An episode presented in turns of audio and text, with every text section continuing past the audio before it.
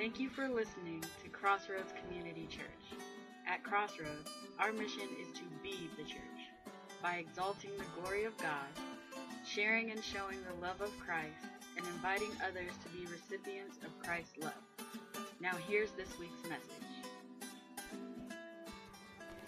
We're actually starting a, a brand new series this morning, but it kind of picks up where we left off last week, where we ended a series uh, where we were walking through the book of Habakkuk or Habakkuk, however uh, you were brought up uh, to pronounce that.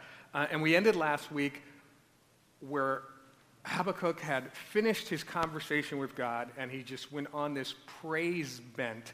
And we ended with this verse from last week. Uh, in Habakkuk uh, chapter 3, verse 17 through 18. This is the message version. And here's what he writes He says, Though the cherry trees don't blossom and the strawberries don't ripen, though the apples are warm worm eaten and the wheat fields stunted, though the sheep pens are sheepless and the cattle barns, barns empty. I'm singing joyful praise to God. I'm turning cartwheels of joy to my Savior God. And, and, and fruits and vegetables, that's what they grew. That's how they ate. Uh, they didn't have a Giant Eagle over Whole Foods. Uh, and the sheep pens and the wheat fields, that's what they traded. That was their money. And he was basically saying, even if there's no food on the table, or even if there's no money in my bank account, uh, after his conversation with God, even though he didn't get the specific answers to his questions, he said, I'm still going to be singing joyful praise to God, turning cartwheels of joy to my Savior God. And then this is the last thing he writes. Uh, and here's the reason for his joy because he was counting on God's rule to prevail. I take heart and gain strength. Even though he was dealing with a lot of changes in his nation, injustice, and all kind of things going on, he said, I'm counting on God's rule to prevail. He said, I run like a deer. I feel like I'm king of the mountain. Then he added this uh, preposition, not prepositional, this um, phrase for congregational use with a full orchestra. In other words, this last praise statement that he said, he said, This isn't just for me. This is for all the people of God, and we need to sing about it and rejoice because God is still on the throne. And even though, uh, when we look at some of the things that, that he you know, asked God about that he started. He was talking about things he was worried about. There was fear, there was terror, there was anguish, all these things going on. There was lots of injustice. Uh, people's needs weren't being met. And he brought all these things to God as the people of God are supposed to do. That's what we're supposed to do bring our concerns to God. But God responded to him. And out of that response, even though he didn't get a specific answer to here's how I'm going to deal with each one of these things, because God responded to him, and the way that God responded to him turned his worry into an act of worship. His fear was turned to faith. His terror was turned to trust. And his anguish was turned to adoration of God. He said, Hey, there's still lots of injustice going on, still lots of stuff going on. I don't have specific answers. Your answers, God, don't make the most sense, may not agree with them, but you're on the throne, and I can trust you. No matter what's going on, I can trust you. And that's pretty much what everyone, even though you see so many people arguing and dividing over our nation, that's pretty much what everyone wants. We just want to know that everything's going to be okay. I mean, isn't that what we want, we want to know? I mean, going on, regardless of who's president, regardless of which party controls the Senate, regardless of which party controls, excuse me, Congress, regardless of uh, which people get appointed to the Supreme Court, we want to know that, hey, is everything going to be okay? And that's what we look to our leaders for. That's what we look to our leaders to provide. So, what I wanted to do is to look at another leader, not a leader today, not a political leader today, uh, but I wanted to look at another biblical leader, Solomon, and, and look at what would he say to America today if he were alive, or if God had given him a glimpse of what's going on, what would he, as a previous ruler, as a, as a king, as a God follower, as a man, what would he want to tell us to encourage the people of God? Now, uh, we look and say, well, he's, you know, in a totally different world, in a totally different culture.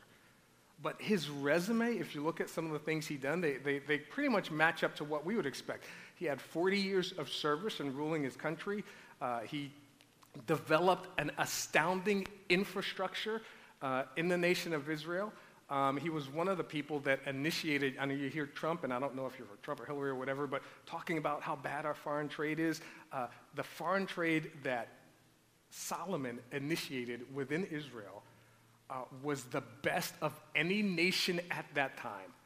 And not only that, but uh, the economic policies that he put in place made Israel more prosperous than it had ever been. Not just him. Now, to be honest, for him, he was way beyond prosperous. His net worth, if you compared it today, is probably about you know 1.8, 1.7 billion dollars. That's how much he was making from gifts, from his business things, from, from all the stuff he going on, he had going on. Uh, he was also, depending on who you talk to, one of the most benevolent leaders. But some say that he was a harsh taskmaster because he was driving all this infrastructure and building projects uh, and all that stuff. Uh, but he was also, he didn't have any ties to any party system. His goal was, when he started, and it changed as, as, as, as he grew older, but his goal when he started was, you know what, God? I just want to rule your people your way. I want to do the best I can for the people of God in accordance with the will of God. That was his desire. That was his goal. That was his only agenda. And of course, as he went through life, uh, we can see that a lot of that changed. But if you, uh, I'm going to have you turn to the book of Deuteronomy. So if you want to turn there, open your Bibles there. But I'm going to put some other verses up here first. Uh, this is what it tells us. And we've done so many studies on, on Solomon, uh, but just uh, so you're aware of his background, Second Chronicles chapter 9, this is what it says King Solomon was greater in riches and wisdom than all the other kings of the earth. All the kings of the earth sought audience with Solomon to hear the wisdom God had put in his heart. Year after year, everyone who came brought a gift articles of silver and gold and robes, weapons and spices, horses and mules. So he was a respected leader in the global community. Uh, from, from what the Word of God tells us, other leaders looked at him and said, Hey, this guy definitely knows what he's doing. He's got some wisdom. They looked at the way the nation of Israel was prospering. They looked at all of the, uh, not just how wealthy he was, but all of the things that he was doing for the nation and how the nation as a whole was prospering, and said, man, we need to, you know, listen to this guy. Uh, but then it also says this He ruled over all the kings from the Euphrates River to the land of the Philistines, as far as the border of Egypt. The king made silver as common in Jerusalem as stones, and cedar as plentiful as sycamore fig trees in the foothills. Now, this is important because a lot of people overlook, overlook this, but yes, he was the king over Israel, but he was also king over other nations. Other nations were subject to him. And that's important because that means he wasn't just ruling over the people of God. He had people under him who didn't know God, who had different religious beliefs, spoke different languages, some people who hated God. But all of these people he had to rule over. And when we tend to look for, you know, our leaders, whether it be at a congressional level or a local level or even at the, you know, federal level, the presidential level, we always try to look for, you know, we want a good Christian leader. We want a, a good, solid Christian leader. Uh, personally, I do that because I want someone with morals that I can relate to and I know where they're coming from.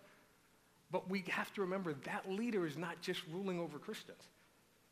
That leader, the next president or senator or whatever, they're in charge of and governing people that don't know God, people that hate God, people that speak, speak different languages, people that may not even like all of the rules and regulations uh, within the United States. And we find out later there were a lot of people that didn't like a lot of the things that Solomon were doing. But still, uh, it's one of the considerations. Now, uh, our goal this morning isn't to look at how he, you know, ruled over Israel. What I want to look at is what would he say to us? And again, not getting political, but just for us to consider hey, what, what would one of the wisest men in the Bible say to us as the people of God uh, living today? And again, um, you know, he, he, he was a national leader, God honoring man, businessman, father, and husband, so we can all relate to that. But here's something else we can relate to that we tend to forget is that he excelled because he was godly, but he also failed because of his humanity and you don't have to raise your hand. But for me personally, I know I've screwed up more times than I can count. And I know some of you are keeping count. Okay, I don't know if you're raising your hand because you too, or you're like, yes, you have, Floyd. But I know I've made mistakes, and I can identify with a leader who says, you know what? I've screwed up sometimes. I've gotten it wrong. And a lot of the proverbs that, that Sol- Solomon wrote and some of the writings in his later life are, are about his mistakes and the things that he got wrong. So, one of the things that I think, and you can, you can put this in a lot of, a lot of categories, right? But one of the first things that I think that Solomon would say to us, America, especially to if you're Christians in America, is that we need to acknowledge that we have a spending problem. And I know some people would say, wait, what about all the morality and all the this and, all the injustice and corruption? Remember, Solomon was ruling over not just the people of God, but a lot of different nations who didn't share the same morals, uh, a lot of people who didn't share, share the same ethics and beliefs. And one of his first responsibilities, he said to God, is God, I want to rule your people well, and I want to do it in a way that's honoring to you. That's why I want wisdom. And regardless of what your religious belief is, regardless of what your party belief is, regardless of what your you know, denominational affiliation is, everyone wants to eat, wants a place to live. Uh, we want a home. We want heat on when it's cold. You know, all of us have the same, no matter where we come from, uh, economic outlook. Now, we may want to get there differently. But I think that one of the things that Solomon would acknowledge, and he knew a lot about spending, he spent a whole lot of money building the temple, he spent a whole lot of money and time uh, building his own home and developing the infrastructure for Israel. But one of the things that he would look at, and this is again one of the most wisest guys in the world, is hey, America, you guys need to get your spending problem on tap. That's gonna if you if we address the spending problem, and most people look and say you have a we have an economic problem, we have uh, fiscal instability. No, those are a result of our spending too much money. Now, I'm going to ask you to bear with me uh, because some of you are going to like zone out over the next uh, couple of slides, but um, and this is based on uh, 2015, 2016 values, okay? So our, the US tax revenue, $3.25 trillion. That's a lot of money. That's, that's, that's how much US tax revenue brings in. Federal budget, $3.8 trillion. So if you do the math, we're adding $550 billion to our national debt, which if you look online is like a national debt clock. Has anyone ever looked at that? Okay, yeah. Uh, it, this was as of 5 o'clock Friday that the national debt was $19.74 trillion. I don't know what it is now. It could have gone up, could have gone down. There's, this clock keeps ticking. Uh, but that's how much we're adding. And to this, to those of you who say this is a little confusing, this is whatever, uh, let's break it down. And, and, I saw this online, so that means it's, yeah, uh, I saw this online where someone said this is the best way to break it down. If you take it out of that trillion and billions of dollars and just put it into numbers we can relate to. So a family income of 32,500. And some of you have been there. That's not a lot of money, but where you're bringing in 32,500, uh, uh, a family of, of four, you know, you, your spouse, uh, the two kids, uh, the dog, the fish, you know, you sell the cat so you can make more money, but okay, but there's, there's, there's, there's, you know, family four, that's not a lot of money. But if you look and in a 12 month period, you say, guess what? we're bringing in 32500 but we spent $38,000, then it's a no brainer to see that you just added $5,500 to your credit card debt. Now your credit card debt is almost $20,000. That's a lot of credit card debt. And what most people do, most logical families will do, they'll look at that and say, we need to come up with a plan so over the next year or a couple of years, you say, we're going to cut down. We're not going to, you know, take as many vacations.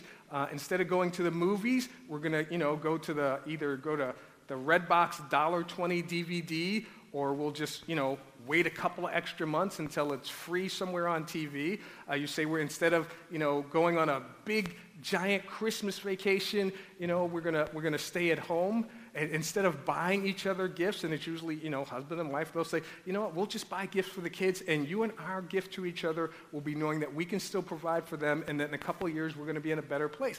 And every year you just look at ways to pay. I mean, does this make sense to anyone? Is, not that what? And now, now I know I've been in situations where I'm like, whoa, our, our you know, i we're, we're spending way too much. We got to cut back, or you look and you said, I didn't realize that I'd put this much on a credit card. So you either cut it up or you start doing it and you, and you put it away and you start cutting back so that maybe not in two, three, or four years, but in several years, you've got less credit card debt. That's not what the government does. And I'm not criticizing our government, I'm just sharing our fact. What our government does is they look and they say, hey, you know what? Uh, the most we're going to allow ourselves is this much, call it credit card debt. Um, national debt is 5 trillion. Guess what? We went over that. So what we're going to do is we'll raise it to 10 trillion. And that's what they call raising the debt ceiling. Therefore, we're no longer in violation of our own law and we can spend more.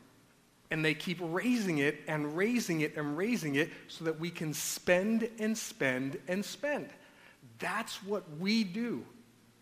Now, there was a quote, again, found it online, that really makes sense. What is good financial policy for families is a good policy for a nation of families. Don't spend more than you earn. I mean, it's going to happen occasionally, but none of us wants to make it a practice of spending more than we earn. And, and here's a problem that we have. Here's a problem that we have. We as a nation are no longer just a nation of, yay, we're all Christians and we all love Christian values. But we in the church are still the church. And we in the church that are Americans have forgotten who our true provider is. So open up to the book of Deuteronomy, chapter 8. And then the book of Deuteronomy, chapter 8, uh, dropping down to verse 10. And this is what we read, and it's on, if you're following in the Bibles on front of you or underneath you, it's page 132. This is what we read, dropping down to verse 10. This is God speaking through Moses to the people of Israel. When you have eaten and are satisfied, praise the Lord your God for the good land he has given you. Now, I have to clarify this is God speaking to Israel with specificity to Israel regarding his sovereignty over them. But it also applies to us because if you look at our history, God also helped us become a nation because when we declared our independence from Great Britain, the Declaration of Independence, it was based on God's sovereignty. And it's in the Declaration of Independence that we, we didn't give ourselves rights. We're not declaring that we have rights. God has given humanity rights. And that's one of the reasons we declared our Declaration uh, of Independence is because we felt our rights were being violated, our God given rights were being violated.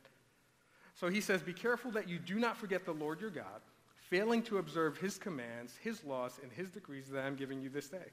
Otherwise, when you eat and are satisfied, when you build fine houses and settle down, when your herds and flocks grow large and your silver and gold increase, and all you have is multiplied, then your heart will become proud, and you will forget the Lord your God who brought you out of Egypt, or for us, who brought us out of Great Britain, or for us, who made us into a nation as a whole. He led you through the vast and beautiful, dreadful desert, that thirsty and waterless land with its venomous snakes and scorpions. He brought you water out of hard rock. He gave you manna to eat in the desert, something your fathers had never known, to humble and to test you so that in the end it might go well with you. You may say to yourself, and this is, this is what it seems like we as Christian Americans are saying, you may say to yourself, my power and the strength of my hands have produced this wealth for me. But he says, But remember the Lord your God, for it is he who gives you the ability to produce wealth, and so confirms his covenant, which he swore to your forefathers, as it is today. And again, you can't look at people who don't acknowledge God, don't know God, or reject God and say, hey, you guys should be adhering to this. But for those people who call themselves followers of God, Christ followers, Christians, regardless of your denomination, if we acknowledge God as our Lord and Savior, then we have a responsibility to acknowledge God as our provider. Now, this is what else he says in uh, Deuteronomy chapter 28, verse 12. It says, The Lord will open the heavens, the storehouse of his bounty, to send rain on your land in season, and to bless all the work of your hands. You will lend to many nations, but will borrow from none. If we, if, if, if we could get that right of, of, of coming back to a place where just talking about the Christians again, acknowledging God's sovereignty, then it would help us as a nation acknowledge that, hey, you know what? We don't have to create money or borrow money for us to gain wealth.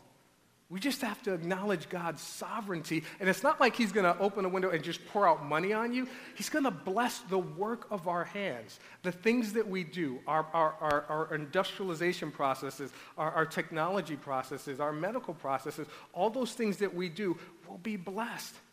And there was a time when, in all of those areas, all of the nations looked to us.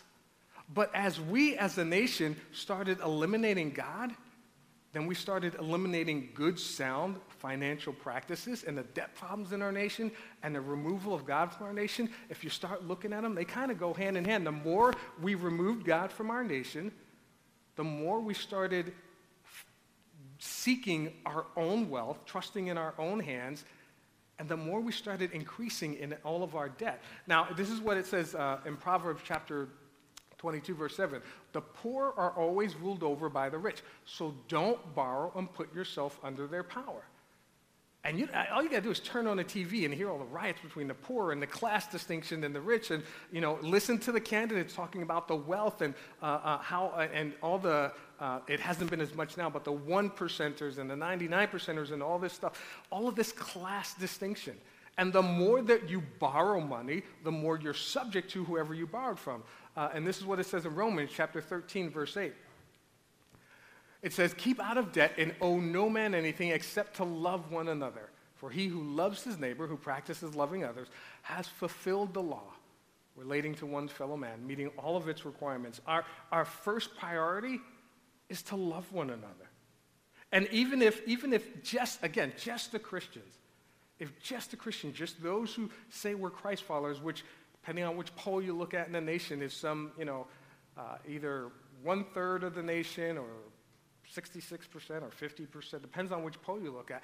But if there are that many Christ followers, if we just followed this, what Paul told to the church in Colossians, in chapter 3, he says, Whatever may be your task, work at it heartily from the soul as something done for the Lord and not for men knowing with all certainty that it is from the Lord and not from men that you will receive the inheritance which is your real reward.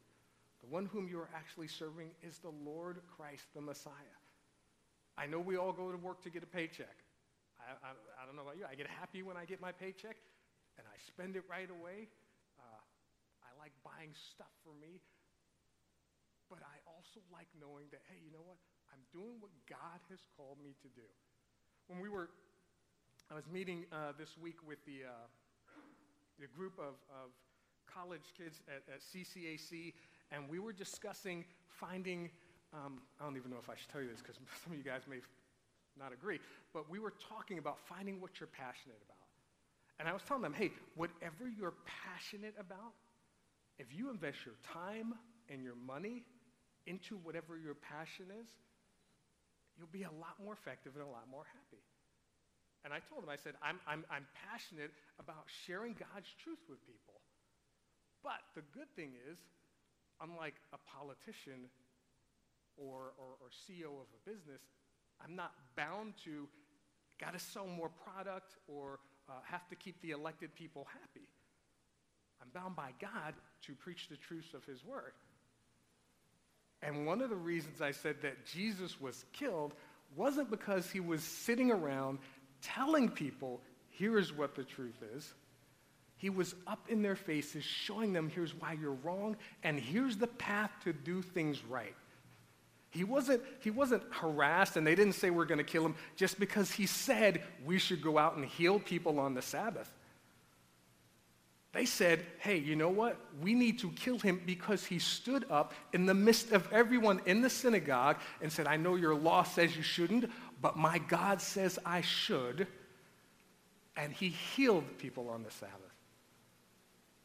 He was passionate about what God had called him to do. And we, with them, we were talking about whether it be arts, and they were sharing some of the things that they would change in the culture and all of that stuff. But if we, as the people of God, are passionate about acknowledging God as our provider, then there is no reason why we shouldn't follow God's laws with respect to our finances if we believe that He has provided them for us. And again, we have forgotten who we are serving. We have forgotten who has provided for us. We've forgotten, and I know we live in, you know, this capitalistic world, and I, I, I'm fond of capitalism. You may not be, but I'm more fond of and truly believe that every penny that I have ever received is because God has allowed it. Therefore, I need to spend it in a way that is in line with His will. Now, as the band comes up, let me share this, this final thought with you, and, and most of you are familiar with this. Uh, Abraham Lincoln um,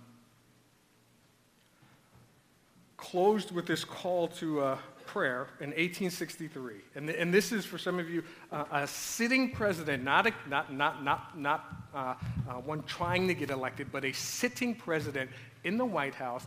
This is what he said. And some of you are familiar with this. They share it at National Days of Prayers and at uh, Thanksgiving, those type of events. Uh, uh, he said, We have been the recipients of the choicest bounty of heaven.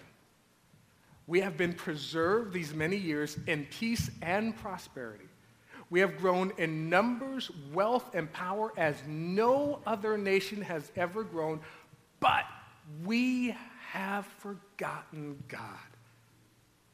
He says, We have forgotten the gracious hand which preserved us in peace and multiplied and enriched and strengthened us. And we have vainly imagined in the deceitfulness of our hearts that all of these blessings were produced by some superior wisdom and virtue of our own. This is us. This is America today.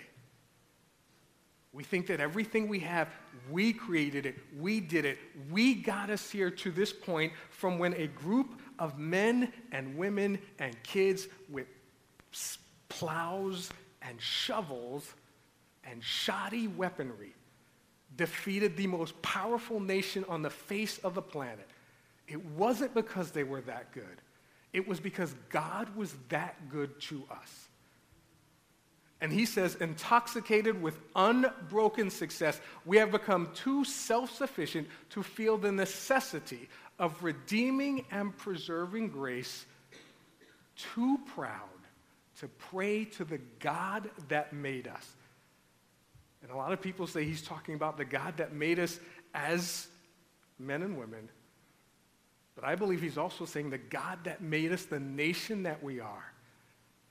And he closes with this It behooves us then to humble ourselves before the offended power, to confess our national sins, and to pray for clemency and forgiveness.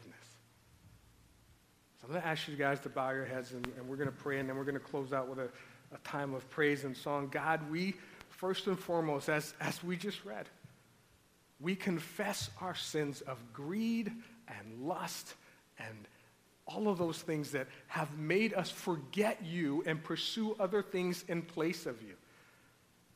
We ask your forgiveness as individuals here today, as a congregation, as the people of God, and on behalf of our nation, even those that reject you, even those that don't know you. We ask your forgiveness, Lord, for we have sinned against you. And we pray that you would look past just the deceitfulness of our heart that allows us to think that we're that good, that we can preserve ourselves as a nation on our own. And you would see the childlike need that we have of you as a loving Father to continue to protect us and to preserve us. And we give you thanks. And we give you praise. And we do it in Jesus' name. Amen.